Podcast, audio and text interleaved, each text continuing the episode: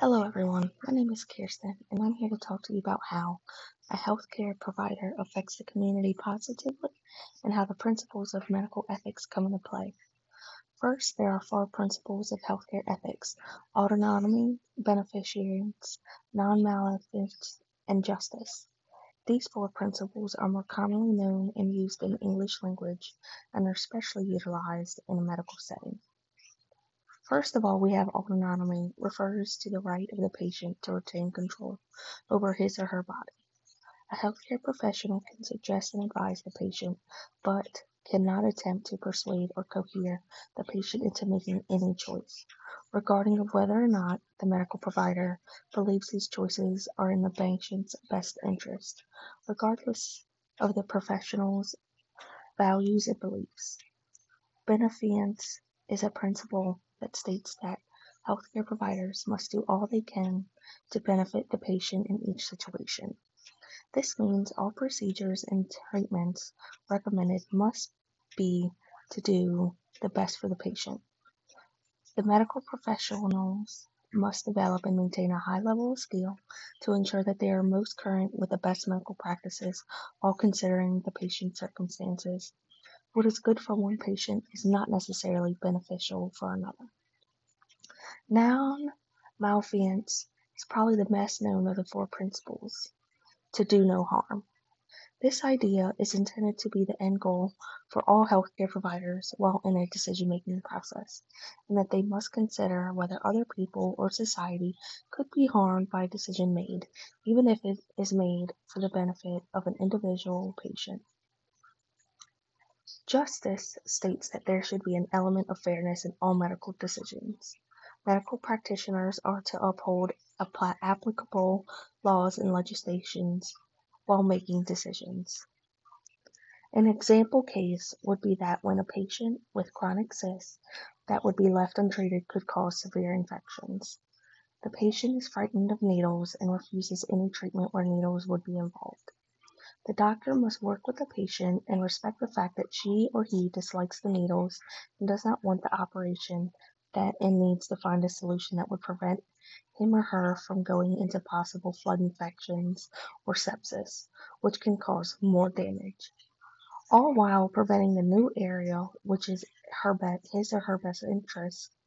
Although the surgery choice is the best, forcing the patient to accept the needle would be more harmful to her than good. The doctor needs to consider the impact that the patient's choices might have on others if she's to go into sepsis, a blood infection, and they would need to go over the possible outcomes from there, and how many others have gone through the same situation. So, when the healthcare provider is making the final decision, the provider must consider all four principles of healthcare ethics, which will help the provider make the choice that is best suited for the patient and the society around them.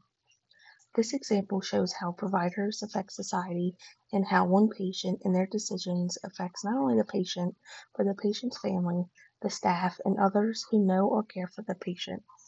There are many ways physicians affect our daily lives without many people knowing or truly understanding.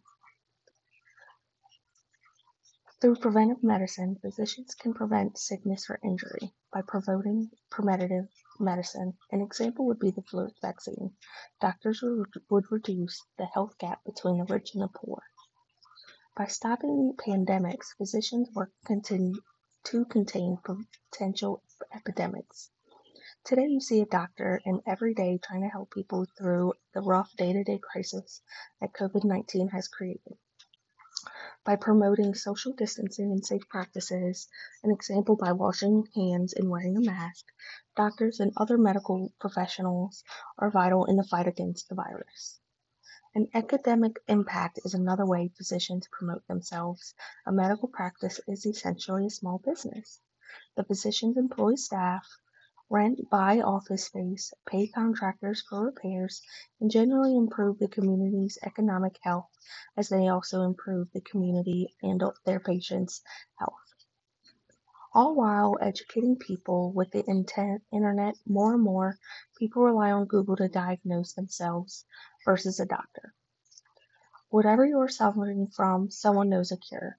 It's not just about teaching the patient the real steps to staying healthy, it's explaining that there is sometimes no cure for something, and so no point in spending unnecessary money to conjure one up.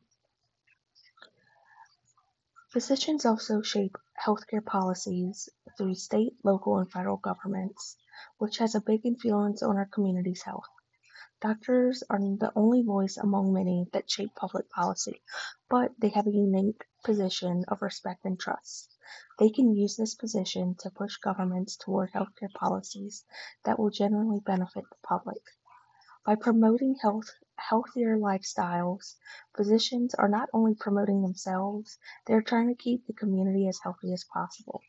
This means that educating and advocating a healthier diet, pushing against those fast food chains as is financially and possibly doable.